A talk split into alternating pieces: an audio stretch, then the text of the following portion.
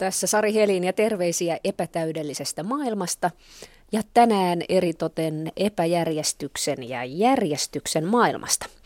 Tervetuloa keskustelemaan Jaana Venkula, tietokirjailija, sosiaalipsykologi sekä uutistoimittaja. Uutisankkuriksikin sinua voi sanoa Pia Pasanen. Kiitos. Pia, asteikolla nollasta kymmeneen, miten järjestelmällinen ihminen sinä olet? Tämä on paha, paha kysymys. Jos saan vastata hieman monipuolisesti, niin mä en ehkä voisi antaa yhtä numeroa, koska mun järjestelmällisyyteni häilyy. Joissakin asioissa voin olla lähellä sitä kymppiä ja sitten joissakin asioissa lähempänä sitten taas sitä nollaa, mutta mä mietin, että olisiko semmoinen niin tyydyttävä seiska, semmoinen niin hyvä keskiverto, että se, se pitää sisällään sitten kaikki. Mites tota, työsi hän on varsinaista sekuntipeliä, että ne uutisethan alkavat kello 20.30 ja sinne ei voi hönnätä, hönnätä kesken kaiken, että miten, miten annat numeron itsellesi työasioissa järjestelmällisyyden suhteen? No siinä mielessä sanon kympille, että mä en ole kertaakaan myöhästynyt lähetyksestä. On mennyt aika hilkulle, mutta että siinäkin on oppinut pelaamaan sen ajan kanssa, että tietää, että mä en koskaan myöhästy. Ja tietenkin uutistyö on sellaista, että joskus on aikaa mennä viisi minuuttia ennen ja rauhoittua ja kaikki on, on hyvin. Ja joskus oikeasti rynnätään sinne minuutti ennen, jos jotain tosi kiireellistä tapahtuu tai on joku tekninen ongelma, että mä en vaan pääse sinne, sinne aikaisemmin, mutta, mutta kyllä mä aika säntillisesti pyrin, pyrin tonttini hoitamaan, että, että mitään sellaisia niin kuin kardinaalimokia kop, kop, kop ei, ole, ei ole tapahtunut, että, että tota, arjessa saatan hieman höntyillä ja en aina olla ihan niin kuin täsmällisesti siellä sun täällä, mutta uutisista en ole myöhästynyt koskaan. Jaana, mikä on sinun järjestäytymisasteesi? Tämä on sellainen tyypillinen asia, jota ei voida ilmaista numerolla. Aha, hyvä kyllä, vastaus. On. kyllä, koska on nimenomaan näin niin, näin niin kuin Pia tässä sanoi, että eri asioissa on eri tavoin järjestelmällinen.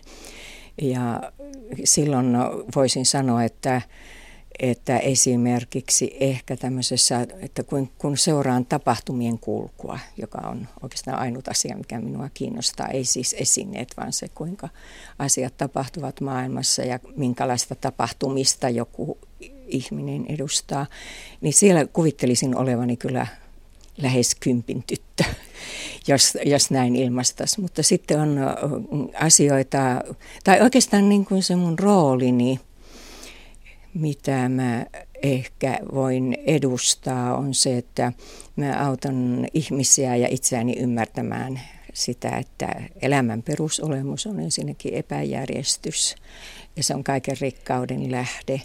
Epävarmuus on kaikkein tärkein inhimillinen kokemus. Eli, eli me tuntisi epävarmuutta, niin huonosti meidän kävisi. Ja silloin tämä, että ihminen oppii tarkastelemaan että missä vaiheessa esimerkiksi se epävarmuuden kokemus kuuluu taudin kuvaan ja missä vaiheessa jotakin tapahtumasarjaa se sitten on jo, voisiko sanoa vaikka sairaudeksi määriteltävää. Mutta tärkeää tähän on ymmärtää se, että kun kuulin tuossa sanat pieni, muun muassa jossain yhteydessä, niin että aivothan pyrkivät koko ajan luomaan järjestystä. Aivot on semmoinen vihon viimeinen vehje, että se koko ajan luo järjestystä hyvä. Ää, minun aivoni luovat nyt sellaisen järjestyksen, että muistutan kuuntelijoita lähetysikkunasta, eli Yle Radio 1 nettietusivulla on lähetysikkuna, jonka kautta kuuntelijat voitte lähettää kommentteja ja kysymyksiä järjestysteemasta tänään, tänä tiistaina. Tuo on mielenkiintoista, että epäjärjestys on elämän perusolemusta. Kyllä. Se on myös lohdullista. Se on Kyllä, ja kaikki ilmiöthän pyrkivät semmoiseen entropian tilaan, niin kuin tieteessä sanotaan. Ne alkavat hajota heti, kun ne kokoontuvat. Ja silloin, kun me ymmärrämme, että kaikki se järjestys, mitä me luomme, ensinnäkin, että järjestää pitää kaikki se, mitä voidaan järjestää. Mutta sitten täytyy ymmärtää, että kaikkein tärkeimpiä asioita emme voi järjestää, ne vaan tulevat meitä vastaan. Ja silloin tämä, että, että Se, se on elämän perusolemus, että, että vaikka kuinka maailma olisikin järjestynyt, ajatellaan vaikka kylmän sodan aikaa, jolloin vallitsi semmoinen kaamea järjestys, niin vaikka sellainen hetkettä, het, hetkeksi näyttäisikin, että nyt asiat ovat järjestyksessä, niin heti tuo tapahtumien virta kuljettaa jotain semmoista, jota me emme ymmärrä ja mielemme joutuu kaaukseen. Ja se on se kaikkein paras tila, kun mieli on ahdistunut ja kaauksessa. Onko Pia näin? Tämä kuulostaa tosi lohdulliselta, jos asiantuntija on sitä mieltä, että, että silloin on paras tila, jos mieli on kaauksessa ja ahdistunut, koska itsekin koen tätä Joo. lähes päivittäin. Niin, ja, se, ja siis eri, eritoten pieni lapsi aikahan on täynnä epäjärjestystä. Kyllä. Ja kyllä se ahdistaa, ainakin allekirjoittanut. Jos ajattelen siis tälläkin hetkellä sitä huushollin tilaa, mihin se jäi, vaikka nousin kuudelta sieltä ylös ehtiekseni tekemään tämän suoran lähetyksen, niin siellä on kaamea epäjärjestys. Onko tämä Pia tuttua? Tämä on tuttua ja, ja sitten mä tunnistan myöskin sen piirteen, että, että että vaikka se epäjärjestys on, niin kuin sanoit, niin luonnollinen tila ja siihen pitäisi tavallaan pyrkiä, niin huomaan ainakin itsessäni, että, että jotkut voimat haraa sitä vastaan, että tänäkin aamuna yhtä lailla kaikkia tietenkin väsytti tänään, kun piti herätä. Tiettyä aikaa oli vähän kiire ja piti joutua tänne ja eskariin ja kouluun. Ja mietin, että on tosi kiire lähteä, mutta joku mussa taas sanoi, että hei, että sängyt pitää kuitenkin pedata. Kyllä. Että vaikka mulla olisi se minuutti tai kaksi aikaa, niin jotenkin, että ei voi lähteä sieltä alakerrasta ennen kuin ne sängyt on pedattu. Ja menin ne ja kiireellä petasin ja sitten tuli semmoinen olo, että no niin, nyt edes yksi nurkka täällä järjestyksessä, että keittiö näyttää hirveältä ja pyykit on äh, jossain kasassa siellä, mutta edes sängyt on pedattu. Ehkä se tuo mulle joku pienen mielenrauhan no, näin, sitten. Näin, näin juuri, tuota, tämä pitäisikin juuri ymmärtää.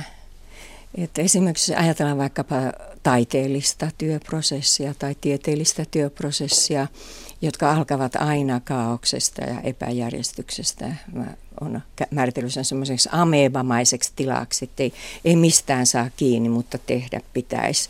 Niin aina semmoisen, tai kun on mikä tahansa uusi pulma edessä, tulee jotain murheita lapsista tai, e, tai aviopuolisosta tai on taloudellisia vaikeuksia, mitä kaikkea nyt jokaisen ihmisen elämään varmasti sisältyy, niin sellaisessa tilanteessa on tärkeää järjestää sitä, mikä järjestettävissä on.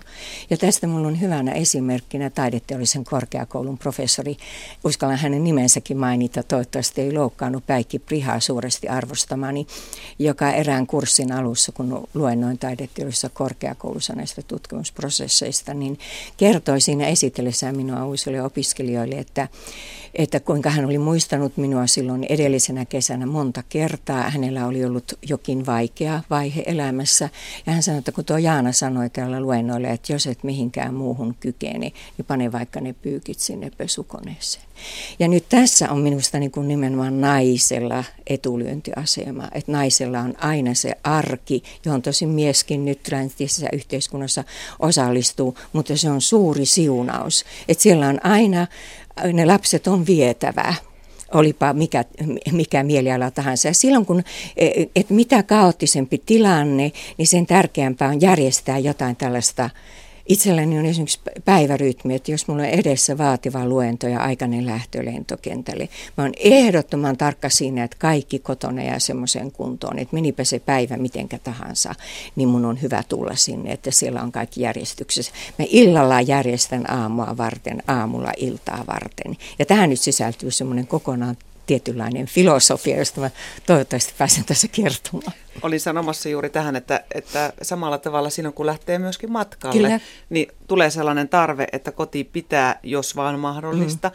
niin jättää siistiksi, niin siistiksi kun ehtii Kyllä. ja se on mahdollista, Kyllä. että on kivempi, että ne roskat on viety ja keittiössä. Kyllä ei odota kaos, vaikka miettii, että eihän, eihän me olla nyt siellä kotona, että me lähdetään sieltä pois, mutta joku tarve ehkä myöskin järjestää se, myöskin se kotiinpaluu. Ehkä myöskin se lievittää sitten sitä matkaa-ahdistusta, ettei tule ainakaan kaauksen keskelle, että mm. myöskin sinne kotiin, jonne Kyllä. tietenkin on kiva tulla, niin, niin se paluu on helpompi. Oletko Pia aina ollut tuollainen? Muistatko lapsena, oliko sinulla esimerkiksi kynät järjestyksessä, kynäpenaalissa ja huonejärjestyksessä, ja vai oletko oppinut tuohon perheelämän myötä? perheelämä on ehdottomasti koulinut ja opettanut, ja mä oon ihan varma, että se tekee sitä jokaiselle naiselle ja miehelle, koska on pakko, vaan sitten hoitaa tietyt äm, asiat. Mun perusluonne on kyllä semmoinen niin perushuolellinen. Toki myöskin aikuisena niin hukkailen edelleen myöskin tavaroita ja ne on vähän siellä sun täällä tietyt jutut ja, ja tämmöistä niin tietynlaista kaaosta on koko ajan, mutta kyllä mä olen ollut huolellinen ja olen huolehtinut tavaroistani ja läksyistäni. En ole ollut mikään semmoinen niin tip, tip-top, että kaikki olisi ollut niin kuin sotilaallisessa järjestyksessä ja ehkä puhutaan myöhemmin siitä, että voiko sitä järjestyksenpitoa oppia, mutta ei meillä kotona myöskään koskaan ollut. Äitini ei ole ollut sellainen, jolla olisi ollut kaikki niin kuin todellakaan tip-top. Että mieluummin ehkä semmoinen, niin kuin, että elämän jäljet saa näkyä ja, ja tota niin, kyllä se näkyy myöskin tässä aikuiselämässä.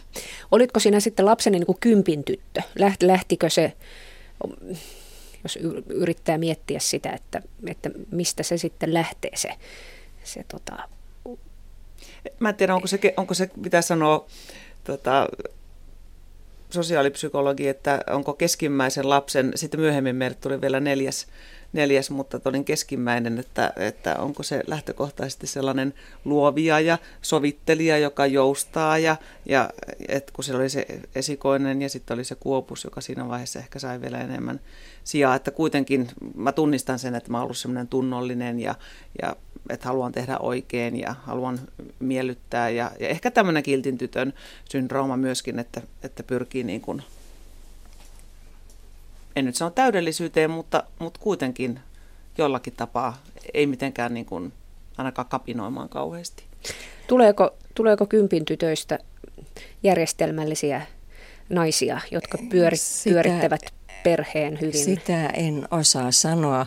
On varmasti jos joku sosiaalipsykologi kuuntelee tätä, niin se on hiukset pystyssä, koska mä oon kauhu sosiaalipsykologeille, vaikka mä olen sen koulutuksen saanut, kun nimenomaan mun filosofiani on se, että mä yritän auttaa ihmisiä ymmärtämään, että meidän pitäisi erittäin paljon unohtaa psykologiaa ja ennen kaikkea päästä kokonaan irti tästä lapsuuden miettimisestä, juuri, juuri tästä, että, että missä kohdassa satuin syntymään ja mitä siitä seurasi meillä on kaiken kaikkiaan tässä, kuinka me jäsennämme ihmisiä tänä päivänä läntisessä yhteiskunnassa, niin me jäsennämme itseämme tällä tavalla taaksepäin katsoen. Haemme syitä ja sitten kuvittelemme, että kun ne on vatvottu selville, isä teki sitä ja äiti jätti tekemättä tätä ja sitä varten on kahdeksankymppisenä tällainen. Kaikesta siitä pitäisi päästä eroon. Sen sijaan se, mihin tulisi kiinnittää huomiota, on se, että että katson itse, että tällainen, vaikka että pikkutyttönä, koska itse oma ensimmäinen muistoni on sellainen, että että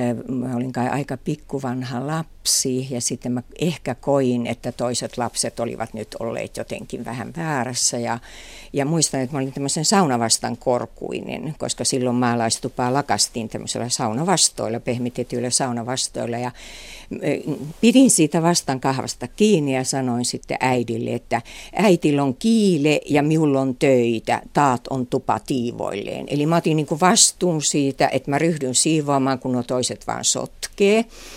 Ja sitten vasta paljon myöhemmin ymmärsin, kun ystävättäret huomautteli minulle tästä, että, että kun sinulla on aina niin siistiä. He olivat suorastaan vihaisia siitä, että kun sinulla on aina niin siistiä. Sitten vasta paljon myöhemmin mä ymmärsin, että mulla on hirvittävän voimakas esteettisyyden taju. Ja järjestys on kauneutta. Nythän taiteen tekeminen, sehän on harmonisten suhteiden löytämistä, loogisten suhteiden löytämistä.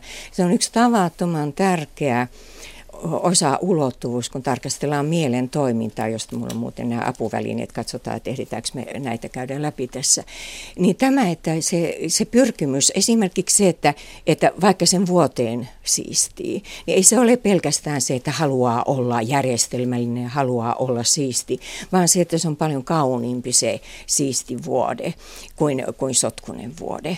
Ja silloin esimerkiksi tämmöinen, mä ihmettelen, kun ihmiset riitelee ja kuluttaa lopettaa elämänsä siihen, että kuka vie roskiksen ja kuka nyt tiskaa astiat ja pyyhkiikö kukaan pölyjä. Mutta kun ajatteleekin, että se on kauneuden lisäämistä, että roskiksen pois vientikeittiönimisestä oliosta, lisää kauneutta, koska se ei kuulu sinne, sen hajukin on paha, se on siis epäesteettinen.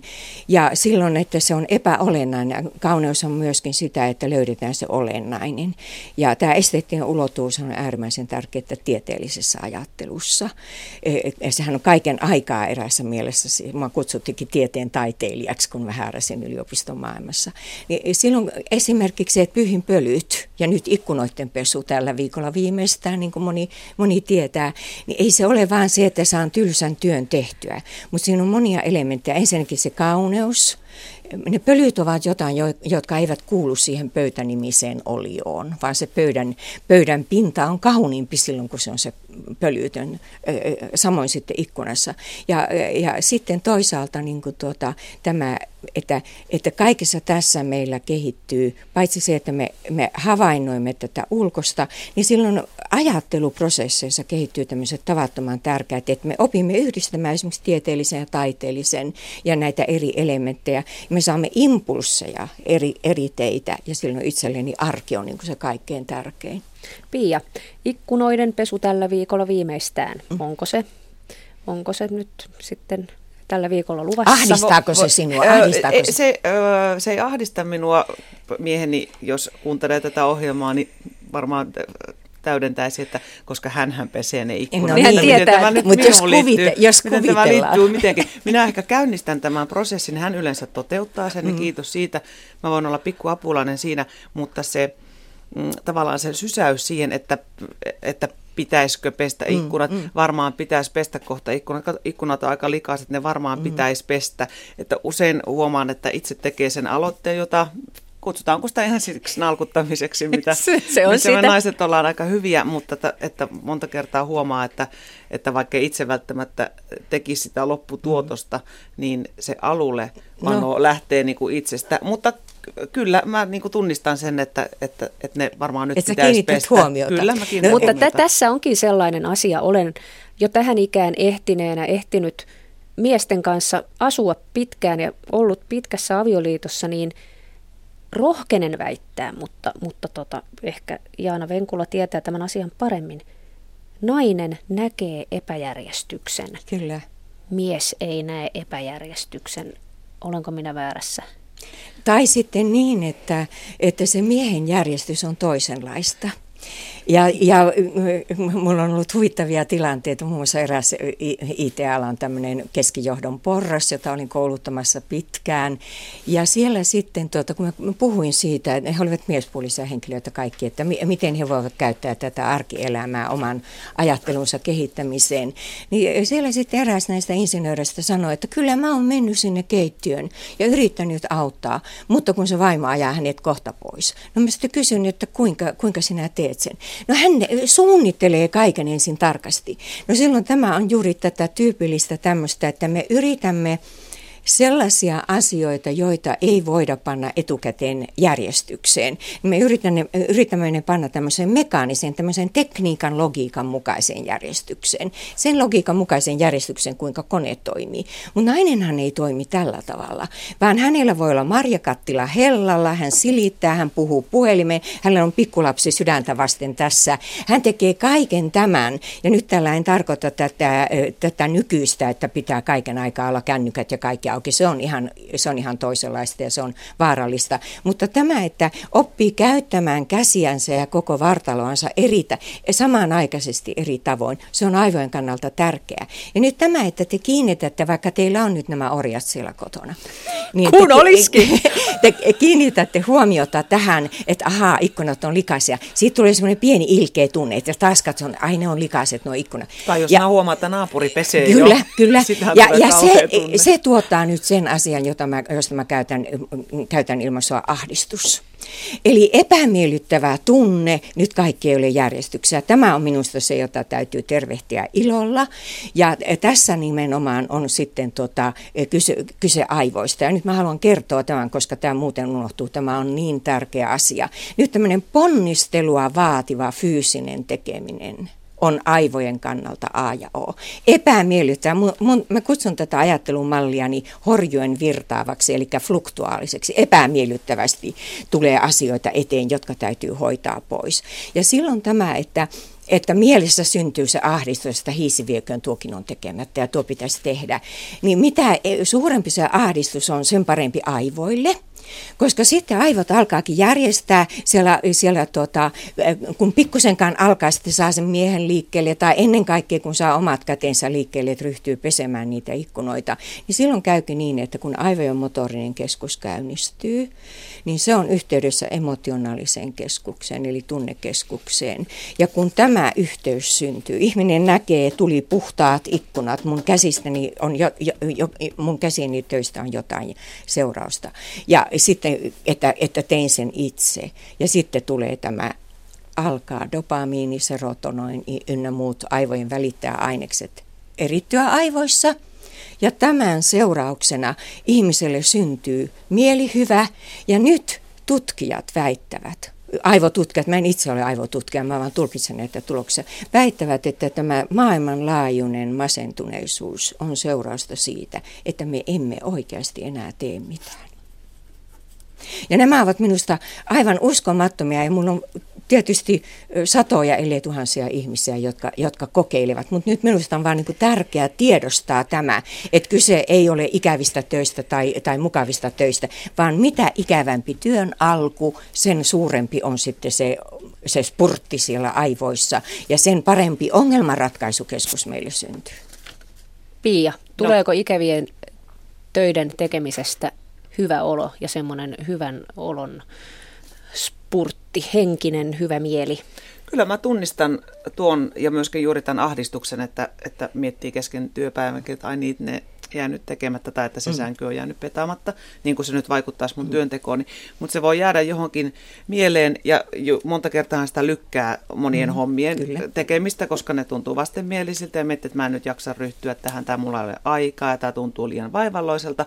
Ja useinhan huomaa monissa asioissa, että se ryhtyminen ja se etukäteen miettiminen on jotenkin se suurin Kyllä. kynnys. Että sitten kun Energiaa ottaa sen veden siep, ja pesuaineen ja ryhtyy pesemään, se onkin kiva ja se on hirveän tyydyttävää ja myöskin myöskin palkitsevaa tämmöisen käytännön työn tekeminen, että kun ne ikkunat puhdistuu, tai itselleni, koska olen silitys- ja mankelointifriikki, jonka olen opetellut siis aikuisena, niin se tunne, kun se silityskori on vaikka täysin tyhjä niistä mm, pyykeistä tai kaikki lakanat on mankeloitu rapeeksi ja ne on tiukilla rullilla kaapissa. Mietin aina, että jollekin ihmiselle tämä ei merkitse mitään. Mulle tulee sitä hyvää mieli. Musta ihanaa, että ne pyykit on poissa pölyttymästä. Niin kyllä ehdottomasti. Ja varmaan se, että tulee se olo, että hei, mä sain tämän tehtyä ja en olisi jaksanut ollenkaan, mutta ihanaa, että tämä on nyt tehty. Kyllä se, mä allekirjoitan ton mm. täysin, että kyllä sitä tulee hyvää mieli.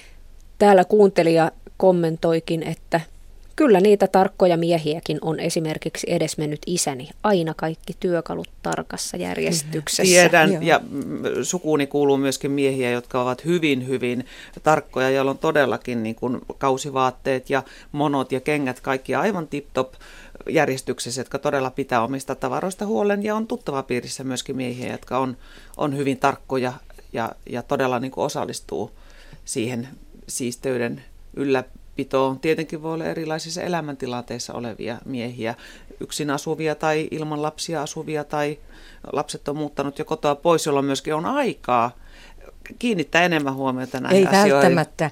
Yksin, yksin elävä joutuu tekemään ihan ne samat asiat, mitä kaksin elävä tai nelin elävä tekee niin kuin neljän resurssin voimin. Mutta, mutta yksin elävältä puuttuu semmoinen, tota, semmoinen pieni elementti, vaikkapa semmoinen viisivuotias, joka kantaa olohuoneeseen 800 erilaista tavaraa Kyllä. yhden 15 minuutin aikana. Niin että kun selkänsä kääntää – niin huomaat, miten tämä on mahdollista, että mis, mistä, mistä tämä kaos tuli tässä, tässä mm, hetkessä, mm, eikö vaan? Juuri näin. mutta, mutta nyt mä en haluaisi tähänkään niin kuin viedä omasta puolestani tätä keskustelua, koska, koska yleensä mä näen, että pitäisi irrottaa enemmän näitä asioita nyt sekä iästä, sukupuolesta että, että, että seksuaalisesta suuntautumisesta, että tavallaan meidän pitäisi ymmärtää itseämme enemmän semmoisena ihmisinä ja tässä järjestysulottuvuudessa niin olisi hyvä nähdä kaksi, kaksi tämmöistä erillistä nimenomaan dimensiota, ulottuvuutta. Toinen on se mielen järjestäminen ja kaauksesta järjestykseen. Siis niin kun mä käytän siitä ilmaisua ahdistuksesta iloon, että kuinka se kuinka se ilo syntyy. Ja nyt siis uusin aivotutkimus osoittaa, että tämmöinen käytännöllinen tekeminen on tärkeä elementti ja sitä ei tietokoneella toimiminen korvaa, vaan tämmöinen konkreettinen tekeminen on tärkeä elementti tässä sisäisen järjestyksen luomisessa. Sitten toinen ulottuvuus on tämä, kuinka luon tämän ulkoisen järjestyksen. Ja silloin mitä, mitä epävarmempi elämä, sen tärkeämpää on se sisäinen järjestys. No mitä se puolestaan on? Se on sitä, että tiedän, että ahdistus tulee aina – mutta kuinka, mi, mistä se on viesti se ahdistus? Pitääkö mennä psykiatrille tai pitääkö ottaa lääkettä, kun tulee ensimmäinen rakkaussuru, niin kuin nykyään lääketeollisuushan tekee tällä bisnistä ihmisten ahdistuksella. Kaikki on kohta sairautta. Ei suinkaan, vaan silloin kun käynnistetään jokin pieni arjen teko, joka voi silloin kun ihminen on äärimmäisessä hädässä, se voi olla äärettömän pieni. Sanonko me, että kykenen tiskaamaan aamukahviastiat. Saattaa olla joskus semmoinen, että no on minusta sentään vielä johonkin. Ja silloin siinä on, mulla on tämmöinen viisi elementtiä. Ensin pitää kuunnella tunteita, että mit, miten, me, miten me luomme järjestyksen mieleen. Mä käytän tästä ilmaisua tiedon oireet, en heikot signaalit, sitä käytin joskus viime vuosituhannella, mutta on luopunut, koska se on semmoista höpinää ja nykyään kukaan ymmärrä, mitä se tarkoittaa. Mutta ensin kysytään, että miltä minusta tuntuu. Silloin pitää sanoa rumaa sanaa niin kuin se on. Että musta tuntuu tältä ja, ja ilmaistaan se toiselle. Ja silloin niin kun, kun se, siihen ei jäädä siihen emotioon, se on emotionaalinen ulottuvuus. Siihen ei jäädä, vaan se tuodaan esille. Ja työpaikalla olisi hirveän, rohke, hirveän tärkeää rohkeasti päästä ilmaisemaan. Että mun mielestä tämä on ihan, ihan päin metsää. Sitten seuraava on, että mitä sinä teit, mitä minä tein. Avioparit jättävät säännöllisesti kysymättä tämän, vaan he sanovat, että tuollanenhan sinä olit jo silloin, kun mentiin naimisiin ja yhä edelleen olet tuommoinen, vaikka kyseessä olisi se, että toinen on tullut likaisilla töppösillä vasta imuroidulle matolle. Eli empiirinen, tämmöinen toimillinen ulottuvuus tuodaan siihen mukaan. Sitten seuraavaksi tulee tämä eettinen ulottuvuus. Mikä minusta on oikein, mikä sinusta on oikein. Sitten seuraavaksi mihin tämä liittyy, eli esteettinen ulottuvuus ja sitten lopuksi vasta, mitä minä tiedän tästä asiasta. Ja nämä kaikki kysymykset, kun käy mielessänsä läpi tai parinsa kanssa tai lastensa kanssa, syntyy se ja mielenjärjestys. Ai näinhän tämä on syntyy uutta ymmärrettyä tietoa, uusi toiminnallinen ratkaisu. Mutta joskus ihminen on niin, niin masentunut, että ei ole mitään mahdollisuutta edes tiskata. Eli silloinhan tämä ajatus siitä, että käytännön töiden tekeminen pelastaa kenen hyvänsä masentuneen ihmisen on, se on niin kuin se on tavallaan niin kuin liian haihatteleva. Se ei ole haihatteleva, mutta täytyy huomata, että on tietysti olemassa niin kuin ääriasioita. Mutta sitten jos ajatellaan ihan vaikka suuria elämäkertoja, miten ihmiset ovat selvinneet keskitysleiristä. He ovat selvinneet nimenomaan näillä pienillä asioilla. Ja itse olen tehnyt työtä pitkään semmoisen kehitysvammajärjestön kanssa ja oli liikuttavaa kuulla, kun siellä toimiva tanssinopettaja kertoi, mikä riemu oli yhdellä hänen kehitysvammaisella oppilallaan, kun hän oppi rytmikkäästi käyttämään sormiansa, siis lyömään rytmiä sormilla. Että se teko voi olla niin pieni. Ja nyt, nyt tämä, että, se, että älkäämme va, vatvoko sitä ahdistusta, älkäämme vatvoko sitä, että minä en voi mitään, vaan aina, mitä pahempi tilanne, yrittäkäämme tehdä se ainoa pieni asia, mikä on vaikka se sormen naputus sitten, silloin kun nämä edellytykset ovat äärettömän heikkoja. Mä niin kovasti puhun tämän puolesta, kun meillä on tämä sairaus, että me koko elämämme vatvomme näitä ja masentunut, masentunut. Ihmisen masentuneen ihmisen, eli on sitten sairauksia tietysti, johon tarvitaan lääkäriä, mutta kuitenkin, että kannattaa, ainakin voi yrittää kokeilla. Pia Pasanen, uutistoimittaja. Sinulla on lapsiperhearki, ja monella muulla on sama tilanne. Sinulla on järjestys. Millä eväillä? Annatko nyt käytännön, käytännön kertomuksia siitä, että millä eväillä sinä teet sen kaiken, että, että sinä siis aamulla petaat ne sängyt, sitten sinä pakastat, suunnittelet perheen ruokalistan, mankeloit, sitten kun sinä kierrätät lasten vaatteita, sinä nekin silität. Mistä sinä otat tämän järjestyksen pidon kyvyn. Anna jotain käytännön vinkkejä.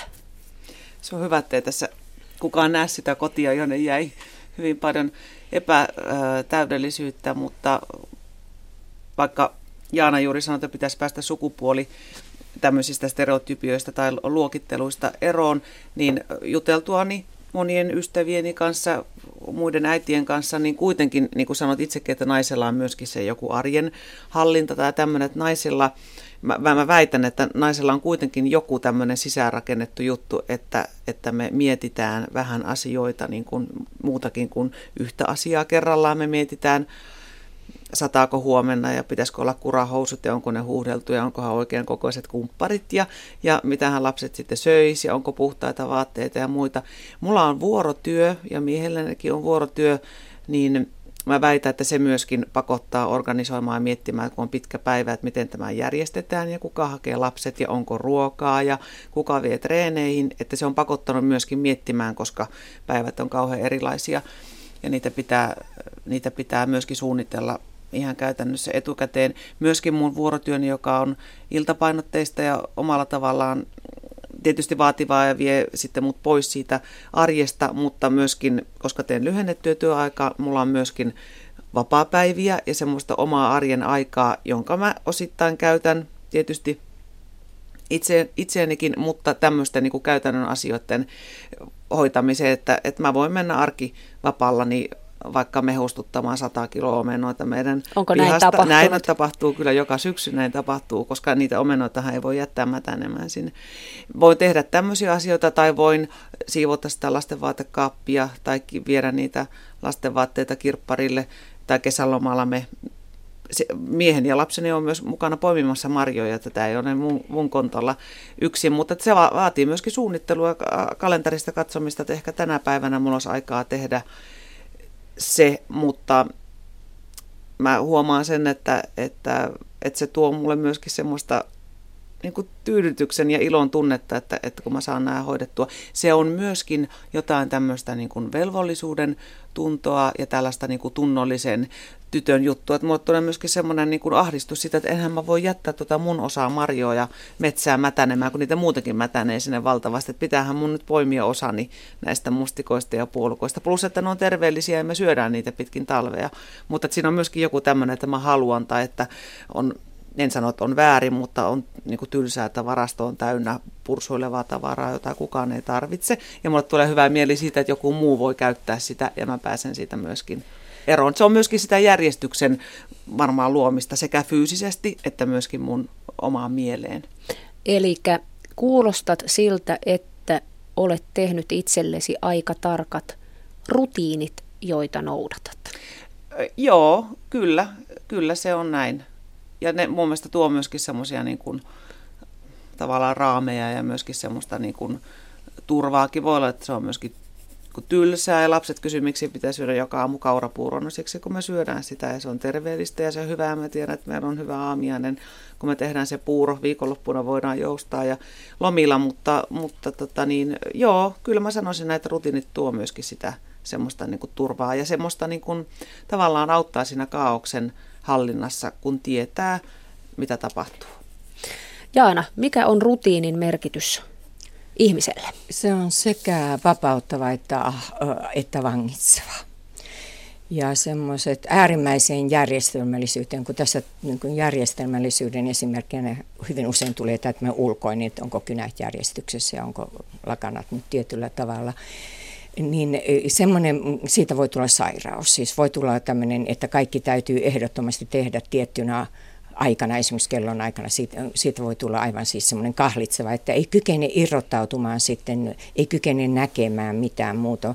Mutta itselleni taas tämä järjestämisen prinsiippi, sen oivaltaminen, että epäjärjestys on luonnollinen tila, mutta minun tehtäväni on oman elämäni aikana luoda sen verran järjestystä kuin voin. Ja silloin siinä nämä rutiinit ovat se, mikä sitten pelastaa ihmisen, kun kaikki murtuu. Ja nythän me elämme esimerkiksi sellaista aikaa, jolloin me jokainen mietimme, mitä tuolla tapahtuu Ukrainassa ja kuinka tuota, e, ja, ja pitäisikö minun miettiä tätä asiaa vai, vai eikö pitäisi. Mä sanoin, että jos nyt pahin tapahtuisi, me olisimme paljon huonommassa asemassa kuin joskus toisen maailmansodan alla. Miksi? Siksi, että me osaamme niin paljon vähemmän. Et me olemme, meillä on nämä tuttipullot aina mukana, nämä kännykät ja, ja, ja tekoälyt ja muut. Ja me, me yhä vähemmän osaamme niin kuin autonomisesti, omaehtoisesti toimia. Mä ennen opetin opiskelijoille kursseilla, että yrittäkää päästä siihen, että kun aamulla lähdette, niin katsotte, että teillä on pää ja kädet mukana, ettei tarvita mitään, mitään muita apuvälineitä. Eli että mä itse osaan ratkaista niitä järkyttäviäkin tilanteita, jotka eteen tulee, tai, tai osaan ainakin ottaa kantaa. Ja nyt sitten Pia, mitä sanoit tästä metsästä marjojen poimisesta ja käytit siellä termiä vastuu. Nyt kaiken avain on eettisyys. Ja jos me oppisimme, ja tämä on yksi mun koulutusalueeni. Mä opetan sitä eettistä toimintaa, ei arvo, ei näitä, että pitäisi olla, että arvokeskustelua. Siitä ei ole mihinkään. Keskustelu voitaisiin jättää paljon vähemmälle. Meidän pitäisi alkaa suunnata huomiota, että kuinka minä itse tässä meneillään olevassa elämässäni täytän sitä elollisen, ihminen nimisen elollisen olion tehtävää. Silloin siellä yksi on vastuu vastuu luonnosta, siellä on oikeudenmukaisuuden pyrkimys, siellä on velvollisuus. Oikeastaan kolme toiminnan ulottuvuutta, jolla me luomme keskinäisen luottamuksen. Et jos näemme, että Pia aina, aina kuitenkin yrittää kantaa vastuunsa, hoitaa velvollisuutensa, yrittää olla oikeudenmukainen, me luotamme häneen ja sitten hän luottaa, luottaa minuun. Mutta se, mikä tuo sisäisesti sitten, mikä on kaikkein tärkein, tämä kun joudumme valikoimaan, hoidanko nyt lasten kohdalta sen vai tämän tai tuon, niin se on tämä että mikä edistää elämää, siis etiikan peruskysymys. Mikä edistää elämää? Edistääkö elämää se, että en koskaan, koskaan tuota, e, vaikkapa siivoa? Ei edistä elämää, koska me tukehdumme likaan ja, ja, ja kuolemme. Ka- kaikki pienet arjen teot täällä. Ja, ja toinen kysymys, tai siis tämä jakautuu kahteen kysymykseen. Ensinnäkin tämä hyvä päämäärä, elämää edistävä kaukainen majakan valo, jota, jota kohden suuntaudun, enkä koskaan sitä saavuta. Sitten kaksi kysymystä itselleni. Toiminko niin laadukkaasti, niin hyvin kuin osaan? Toiminko niin oman tuntoni mukaisesti kuin osaan. Mä kutsun näitä oikein toimimisen taidoksi ja hyvin tekemisen taidoksi. Ja kun, kun esimerkiksi kuulin, että, että Sari, sinä puhuit tämmöistä, että huono äiti-termistä jossakin yhteydessä, niin tuota, e, tämmöiset kysymykset pitäisi kokonaan unohtaa, vaan pitäisi niin kuin äitien kysyä illalla, teinkö niin hyvin nyt sen silittämisen ja tiskaamisen tänään kun vaan voin, ja oliko se oman tuntoni mukaista. Tästä kasvaa semmoinen dynaaminen mielenrauha, semmoinen jatkuva onnellisuuden säie. Ja täällä, täällä, tota, täällä juuri kuuntelija kommentoi, että naapuri siivoaa joka päivä ja hakkaa mattoja. Siis joka päivä. Mm. Mistä se kertoo kun, sii, kertoo, kun siivoaminen on jatkuvaa?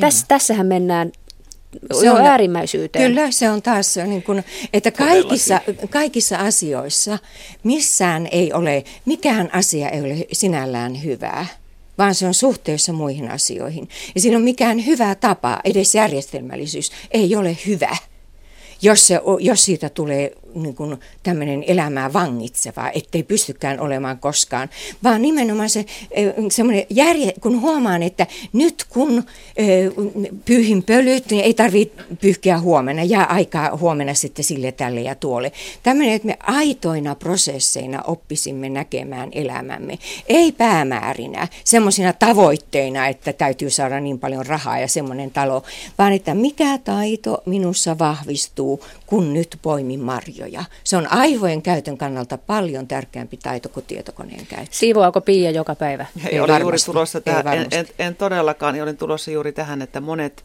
näistä meidän tavoista ja varmaan mitä me myöskin priorisoimme on jossain määrin, mä väittäisin myöskin opittuja tai ehkä Kyllä. lapsuudesta saatuja malleja, että mä oon ollut mustikkametsässä vanhempieni kanssa, vaikka ne hyttyset siellä inisiä, se jotenkin se pimeä kuusimetsä on jäänyt siitä, siitä jotenkin mieleen, mutta kuitenkin sitä on jäänyt kiva muisto, jonka olen halunnut myöskin opettaa lapsilleni, paitsi tämä mm. eettisyys, paitsi että mm. mä rakastan marjoja ja me, me syödään niitä, niin myöskin se, että, että lapset ovat mukana ja se palkitseva tunne. Ja nyt kun me ollaan vieläkin syöty puuron päällä luomumansikoita, mm. joita kävimme kesällä poimimassa, niin myöskin, myöskin on siinä muistuttanut, että hei, tässä on nämä ihanat vadelmat tai mansikat, joita me yhdessä poimittiin, niin sitä tulee myöskin mm. se tunne, mutta siivoukseen muistan, että meillä oli myöskin naapureita, joilla oli aina kodit tip-top, joita äitini, en sano, että kadehdin, kadehti, enkä sano minäkään, että, että kadehdin, mutta aina silleen vähän ihmeteltiin tai ihailtiinkin, että voi voi, onpas noilla aina siistiä. Ja muistan, että ystävieni äidit olivat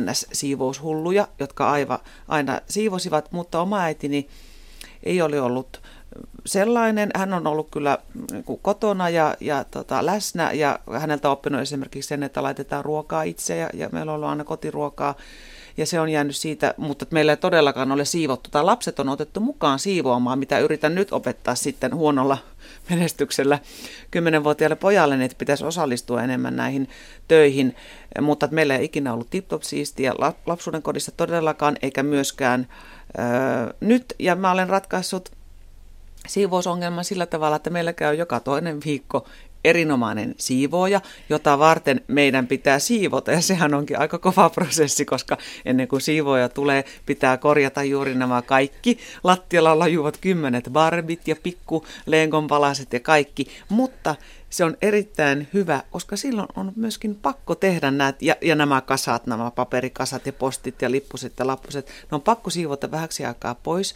ja sitten kun tulee kotiin ja siellä tuoksuu se ihana pesuaine, kun avaat jo tuulikaapin, siellä on järjestys, koska olet joutunut korjaamaan kaikki kengät sinne kaappiin, ja se tunne, kun puhuit tästä Jaana tästä esteettisyydestä, niin se, että kun sä avaat sen oven ja sun koti näyttää edes sen kymmenen minuuttia ennen kuin teemme ensimmäiset voileivät ja joku menee vessa-asioille, jolloin se ihan tuoksu sieltä haihtuu pois, niin se hetki, kun kaikki on hyvin niin kuin tseen ja pinnat ovat puhtaat pölystä ja tyynyt on järjestetty sohvalle, sitähän tulee valtavan, mm.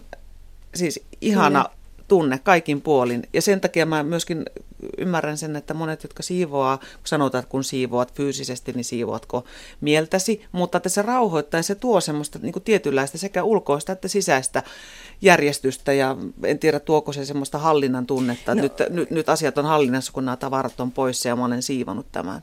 Mutta näin, en, en siivoa Haluan tuosta vielä kysyä, kun sanoit, että, että opetat lapsille sitä järjestyksen, Yritän opettaa. järjestyksen pitoa, niin miten olet ratkaissut sen, että miten saat vaikkapa kymmenenvuotiaan mukaan siivoushommiin? En ole vielä ratkaissut sitä, koska sanoin juuri tänään, kun minulla olisi minuutti aikaa perata sänkyt, niin sanoin juuri miehelle, että jahas, että Oula ei sitten tänäänkään perannut sänkyä, vaikka tämä on tämmöinen periaatteessa oleva juttu, joka on, on, on sovittu, mutta että niin kuin ehkä yhdessä ottamaan sit mukaan tai luomaan periaatteet, että jos tuot nämä tavarat tähän, niin nämä pitää korjata. Ja myös ennen kuin siivooja tulee, niin he tietää, että kaikki tämmöiset irtotavarat pitää, pitää korjata pois.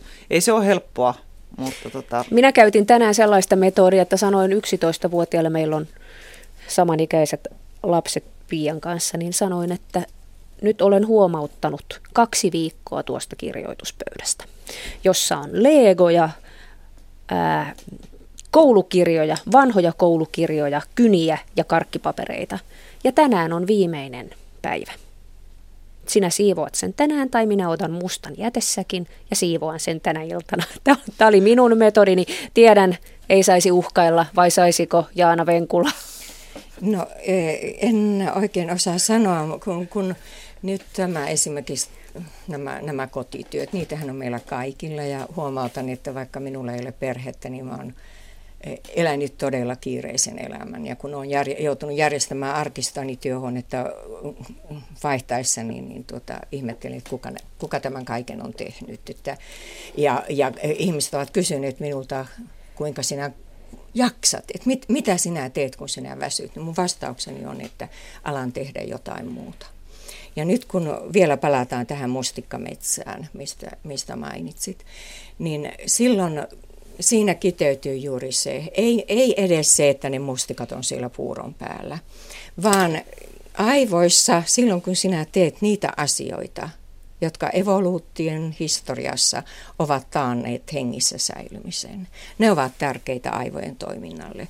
Siivaaminen, tiskaaminen, rakentaminen, majan, majan rakentaminen. Lasten, tiesittekö esimerkiksi, että lasten on paljon terveellisempi leikkiä metsässä kuin leikkipuistossa? Erilaiset tämmöiset asiat. Ne, jotka, et aina pitää et muistaa, että me olemme ihmisiä nykyään me avustamme tietokoneita, tietokoneet eivät avusta enää meitä, vaan me avustamme tietokoneita. Mutta me olemme kuitenkin lihallisia ihmisiä. Silloin tämä vuosimiljoonainen perinne. Ihmisen ajattelu on käsilähtöistä. Ja silloin kun me teemme asioita, keräämme, keräilytalous on yksi ensimmäisiä talouden muotoa, keräämme, niin se tuottaa meille semmoista mielihyvää, mitä ei tuota esimerkiksi se, että otamme purkista valmista, siis valmiina kaupasta ostettua. Tuota, ja sitten tämä lasten, että miten heidät saadaan mukaan. Jokainen työntekijä, jokainen lapsi tarvitsee olla tarvittu. Hänen täytyy kokea, että hän on kehittyvä ja hänen täytyy kokea, että hän osaa. Ja silloin la- lapset ovat siinä perhenimisessä yrityksessä yhtä tärkeitä osakkaita kuin kaikki, kaikki, kaikki tuota pääosakkaat. Ja silloin tämä, tämä kokeilu, ja sitten kun lapset sen tekevät, tutkijat sanovat, että lapsi on rauhallisimmillaan silloin, kun hän on keskittyneesti saanut tehdä itseksensä jonkun vaikean asian. Ja nyt lapset eivät ole näyttelyesineitä, eivätkä jotakin, jota kuljetetaan harkosta toiseen ja vanhemmat toteuttavat toteuttavat omia toiveitansa lastensa kautta ja synnyttävät näille traumoja. Ei, vaan lapsi on tarpeellinen. Ja silloin se, että hänet otetaan leipomaan siihen mukaan, vaikka ne olisi kuinka tippuslattialle ne pullat ja kaikki muu. Lapsi on saanut olla osallisena siihen, että saadaan leipää pöytään. Ja nyt kaikki tämmöinen ajattelu on tulossa nyt esille, mutta meillä Suomessa sitä tunnetaan erittäin vähän, että just paheksuttiin jossakin, kun joku, jotkut Martat oli ehdottaneet, että päiväkodissa lapset osallistuisivat siivaamiseen. Se on just se oikea. Sieltä lapsi saa se, mikä ei tule minkään harjoittelun, siis niin kuin tämmöisen leikisti tai minkään tietokonepelin kautta, vaan minua on tarvittu. Tämä huusoli ei toimi, ellei minä olen tässä mukana. Ja lapsethan ja tykkäävät lapset tykkäävät. ja haluavat tulla Kyllä. tiskaamaan. Tyttäreni pyytää, milloin minä saan tiskata. Ja Totta. Hän, niin, hän haluaa tulla osallistumaan, Kyllä. hän haluaa leipoa ja ja, ja Anna hänen tehdä, niin. vaikka siellä, että lopputulos, vaikka se olisi kuinka huono. Ja vielä haluaisin sanoa, käsillä kirjoittaminen on ihan kammottavaa, että nyt jo tabletteja tuodaan niin kuin töin tuskin kävelemään kykeneville lapsille, kun, kun lapset kirjoittavat niin rumasti. Mm. Lapsen motoriset taidot kehittyvät silloin, kun ne kehittyvät hänen niin kuin biologisessa ikärytmissä. Ellei hän pääse käyttämään oikeaa ja vasenta kättä, joka on aivan kehittymisen kannalta ollut aivan ratkaisevaa silloin joskus 2,5 miljoonaa vuotta sitten. Ellei hän pääse käyttämään niitä eri tavoin, hänen aivoissaan jää tietyt yhteydet syntymättä. Ja hän menee avuttomampana maailmaan, vaikka sitä äidillä on ollut siinä, että kun en pääse pelaamaan se riitely. Mutta täytyy aina ajatella, että mikä taito siinä lapsessa vahvistuu kun hän tekee. Mikä universaali taito. Nyt esimerkiksi naisen työssä, siinä koko ajan vahvistuvat ne universaalit taidot, mitä tarvitaan tieteellisessä ajattelussa. Otetaan tähän väliin kuuntelijoilta pari kommenttia. Täällä kuuntelija, kuuntelija sanoo, että erinomainen tämä havainto, että kyky omaehtoiseen toimintaan on rapistunut. Pää ja kädet riittävät periaatteella. Ja sitten toinen kuuntelija sanoo, että lapsuuden kodissani oli viisi poikaa, isä ja sairas äiti. Me kaikki teimme kaikkia Kyllä. töitä. Karjanhoitoa, leipomista ja pyykinpesua. Perusolettamus oli, että ei ole miesten töitä tai naisten töitä. Pia, kun sinä päästät lapset, lapset leipomaan, niin miten helppo on itsensä vapauttaa siihen, että tuossa ne nyt saa sotkea? Sitä on pitänyt opetella. Mä myönnän sen, koska ajattelen itse, että no minähän teen tämän nyt nopeammin ja näistä pullista tai muffinseista tulee kauniimpia kuin minä teen nämä. Näin miettii, että no miksi, jos mä nyt sitten, jos mä pitäisi leipoa johonkin myyntiin, niin ehkä mä sitten myyjäisiä ja muihin teen. Mutta jos se on meille itsellemme, niin, niin mitä väliä. Ja olen olen ottanut lapset mukaan ja no, poika ei enää ole kauhean innostunut paitsi taikinakulhon kaapimisesta, mutta mun tytär on tosi innostunut. Itse asiassa aika taitavaa ja tulee tekemään korvapuusteja mun kanssa ja haluaa laittaa, laittaa tota, muffinsitaikinaa, että, että kyllä että se pitää tavallaan niin kuin vapauttaa itsensä siitä, että minua nyt ei saa haitata, kun tähän peltiin roiskuu tätä taikinaa, tämä menee vähän yli ja, ja tämä kuorutus nyt ei ole, miksi sen siis pitäisi se olla, tulos ei niin, ole miksi sen niin pitäisi tärkeä. olla täydellinen, kun sen jälkeen kun me syödään niitä yhdessä, niin on myöskin se kiva tunne, että hei tulipas tosi hyviä, me tehtiin yhdessä. Että, ja, ja meidän oma äiti on ottanut meidät mukaan keittiöön ja varmaan myöskin siitä mun innostus on lähtenytkin, että mä oon tykännyt laittaa ruokaa ja leipoa, koska hän on ottanut mukaan ja hän ei ollut mikään semmoinen pingottaja eikä täydellisyyden tavoittelija päinvastoin, että sämpylät on saanut olla vaikka vähän litsahtaneita ja toskakakku on välillä mennyt sokerin sijasta suolaa, mutta että me ollaan saatu osallistua. Ja muistan, että nykyään kun kaikki tehdään koneella, niin me just muisteltiin, että iso veljeni silloin pienenä, ennen kuin meillekin hankittiin mitään konetta, niin veljeni alusti joka lauantai yleensä se pullataikinan käsiin. se oli semmoinen yhteinen juttu, mitä tehtiin. Ja sitä jäänyt myöskin ihana muisto, että hän käsin vaivasi ja sitten me leivottiin ja syötiin ne näin me, näin me toistamme muuten niitä asioita, jotka, jotka tota, meille opetetaan kotoa. Onko tämä rutiinien ja järjestyksen hallinta kuitenkin kotoa opittua? Ei, vaan, vaan sitä voi alkaa opetella koska tahansa. Esimerkiksi nyt kuulija voi mielessänsä, että ai kauheeta, että se puhuu niin epäselvästi se, mikä sen ihmisen nimi nyt siellä olikaan toisin sanoen minä. Hän voi mielessänsä nyt joko, joko tota, käyttää tämmöistä ja, ja arvostella seuraavaakin ohjelmaa jostakin tämmöisestä näkökulmasta, tai sen sijaan hän voi ihan oikeasti ajatella näitä asioita eteenpäin. Me vahvistamme itsessämme joka hetki jotain taitoa joka hetki jotain taitoa.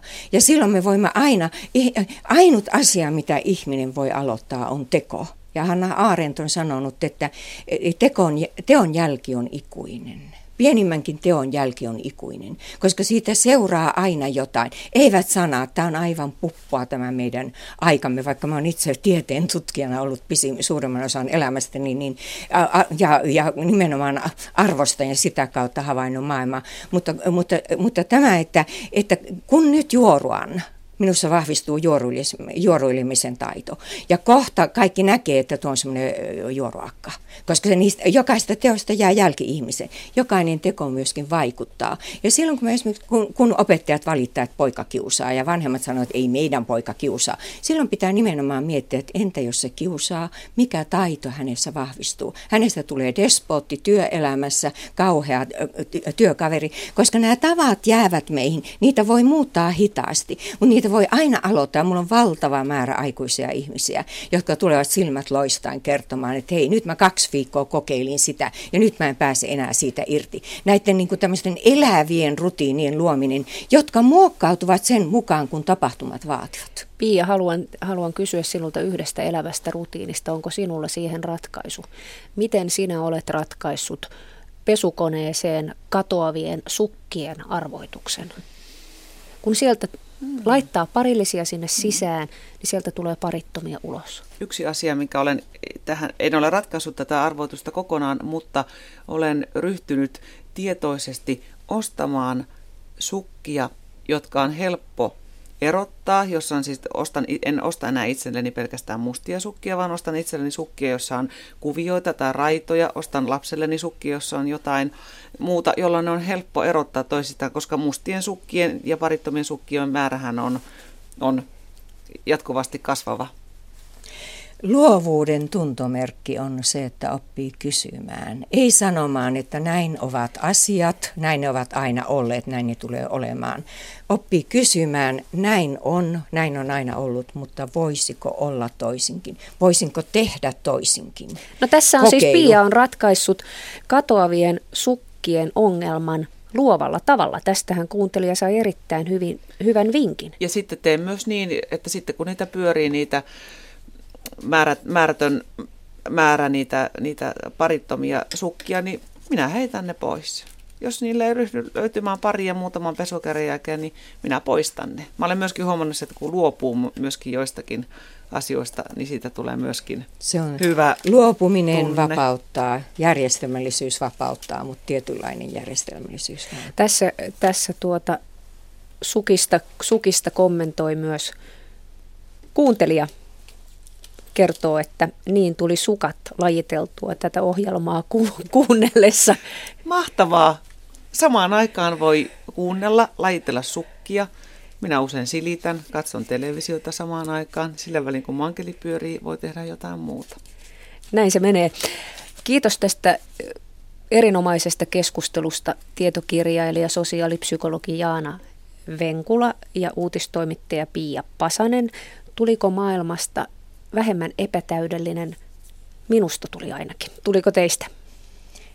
Enemmän epätäydellinen, mutta enemmän tietoa siitä, kuinka voi elää epätäydellisessä maailmassa. Kiitos. Kyllä. Kiitos. Kiitos. Kiitos.